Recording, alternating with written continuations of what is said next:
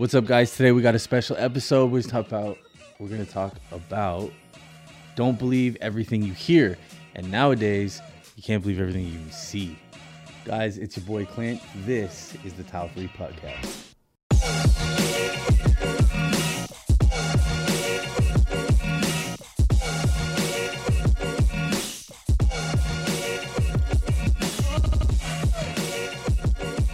All right, guys. So my dad had this saying all the time uh, that he really, he really emphasized with me very young, and it was, "Don't believe everything you hear. Um, unless you see something for yourself, then you can't believe it." And I lived by that, except in a lot of situations, probably. But when I was very young, uh, we moved to Arizona, and my dad had this restaurant. It's called Clint's Cafe, and I was about four or five years old. I can't remember exactly. And anybody out there like when you were a kid have somebody tell you something like a, a figure an adult or somebody who you you thought knew everything because we all do when when we're that young and they told you something and you believed it for way too long in your life? Like i mean till like a, the point where everybody else knew this thing or whatever and but you didn't and then you found out way too late and you realize what kind of a fucking idiot you've been this whole time? Well that happened to me at this restaurant and again, my dad had this restaurant called Clint's Cafe. It was like a truck stop. So all these truckers would come in and they'd laugh and talk with me. I'd be sitting on the bar stool. My dad was a single dad, so I was with him all the time. And I would be sitting sitting there, and once in a while, I'd I'd go like grab a dirty glass off a table. I'd bring it to my dad. I like to help him out, and um, whenever I could. So I was I looked up to my, to him a lot, and I still do. And so there was this big, big, big monster biker dude that hung out in the restaurant all the time. His name was Mel. Balding, long hair, big rough dude, tattoos, kind of dirty all the time. And he goes, Clint, Clint, come here, come here, come here. So I walk up to Mel. Mel's like, yo, you got to tell your dad you need a paycheck. Am I? And I'm like, what's a paycheck? And he goes, just, just go tell your dad you need a paycheck. So I'm like, okay. I walk over to my dad. I'm like, hey, dad, like tug on him. He's like, yeah, Clint, what, what, what do you need? I said, Dad, I need a paycheck. And he looked at me and he's like, like, like this look. He didn't say what the fuck, but he had that look on his face, right? And he looks over at Mel. Mel's laughing his ass off, slapping his leg. So my dad goes, okay, I'll get you a paycheck. So he goes into his office, comes back out, hands me a piece of paper, says five dollars on it, his signature at the bottom right hand corner, and the left corner said paycheck. Well, at that age, I didn't really understand anything that was on this piece of paper, and to me, it was exactly that. It was a fucking piece of paper.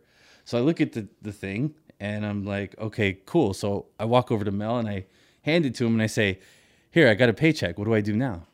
Mel says, oh, you got to cash it. So I go, how, am I supposed to cash? I don't, I don't know what you're talking about. He's like, this is worth five bucks. I said, yeah, but it's not five bucks. He goes, yeah, yeah, yeah, here, I'll show you. So he takes a piece of paper, folds it in half, folds it in quarters, throws it in his, in his jeans pocket, pulls out of his jeans pocket a $5 fucking bill, hands me the $5 bill from that point until I was probably, I don't know, way too fucking old, I believed that that's how you cash checks. And it wasn't until I went into the bank with my dad and I have this smirk on my face when I'm probably 11 or 13, 12, 13 years old, walking into the bank knowing that he's going to hand it to the cashier. She's going to put it in her pocket and pull out the cash that he wants. We walk up to the teller. He puts the check on the counter. She grabs it, she leaves it there, she pulls out a drawer, she pulls out the cash and hands the cash to my dad. And my mind was fucking blown. At that instant, I realized I was an idiot. All that time, I believed that that's how you cashed a check. That Mel was going to come around the corner with his fucking big ass and put that check in his pocket and pull out the cash, but that's not the case. So, my point is, as children, we tend to believe people who are in authority. We tend to believe things that we see on TV. We tend to believe things that we watch on Instagram. And if we have any respect for the people that we're watching, the things that come out of their mouth are taken to be extremely true. We've become a society that likes to regurgitate information as fast as possible. So I urge you, my friends, when you're looking at videos, when you're looking at social media, when you're looking at any information out there, take your time and learn how to sift through the bullshit. Even when you look at my posts, my information that I'm sharing with you, this very podcast, it is not for the intention to you for you to replicate what I do. It's for the intention that you take this information and it somehow inspires you to create your own shit. Be an artist, not a plagiarist.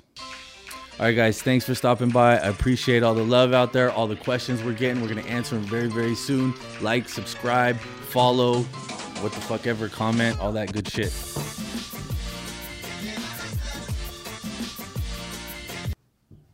still here? Get the fuck back to work.